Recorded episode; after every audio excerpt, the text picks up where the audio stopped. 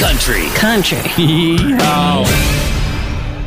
Something is going on with Something in the Orange singer Zach Bryan. Weeks after releasing Dawns and having huge success with Something in the Orange, Zach delayed his new album and now has deactivated his usually busy Twitter account.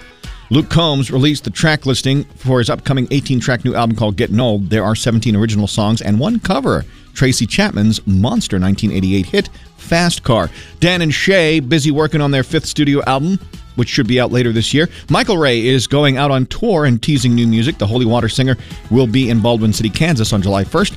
Remember Hardy's terrible bus accident last year? In a recent interview, Hardy's mom shared that it was Morgan Wallen who drove him home from the hospital. 11 a.m. today, that's when Keith Urban will premiere the video to his latest hit, Brown Eyes Baby. And Friday, the 17th, Pink releasing her new album, which contains a duet with Chris Stapleton called Just Say I'm Sorry.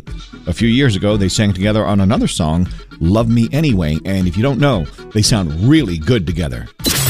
Keep the country on all day. More country music news at KFDI.com and the 101.3 KFDI app.